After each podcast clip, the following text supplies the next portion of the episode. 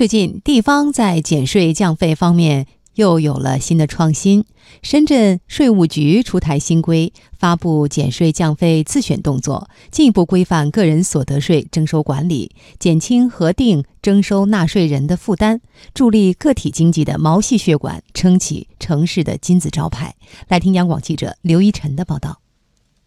近日，深圳市税务局发布关于经营所得核定征收个人所得税相关问题的公告和关于个人所得税征收管理有关问题的公告，为个体经营者减负。根据公告要求，调整后出租车司机等采取定额定期征收个税的纳税人，其免征额统一提高至每年十万元。在核定应税所得率征收方式方面，除娱乐业外，其他行业的应税所得率统一调整为百分之五。例如，对个体餐饮企业的相关降幅达到一半。由于公告回溯至今年一月一日起执行，按原规定多缴税款的纳税人可依法申请退抵税。深圳市税务局相关负责人表示，作为减税降费的自选动作，对经营所得的个税征收相关标准进行调整，是为了进一步释放税改红利，助力个体经营的发展。深圳市发改委市营商办副主任郭月华表示，税收的营商环境啊，在这个营商环境当中是起到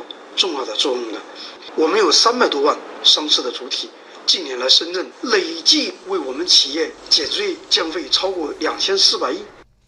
除了深圳，此前广西、天津等地也纷纷出台自选动作，为减税降费加力提效。上个月底，国家税务总局派出三十六个督查组，吩咐各省、自治区、直辖市和计划单列市税务局开展减税降费专项督查，助推减税降费落地生根。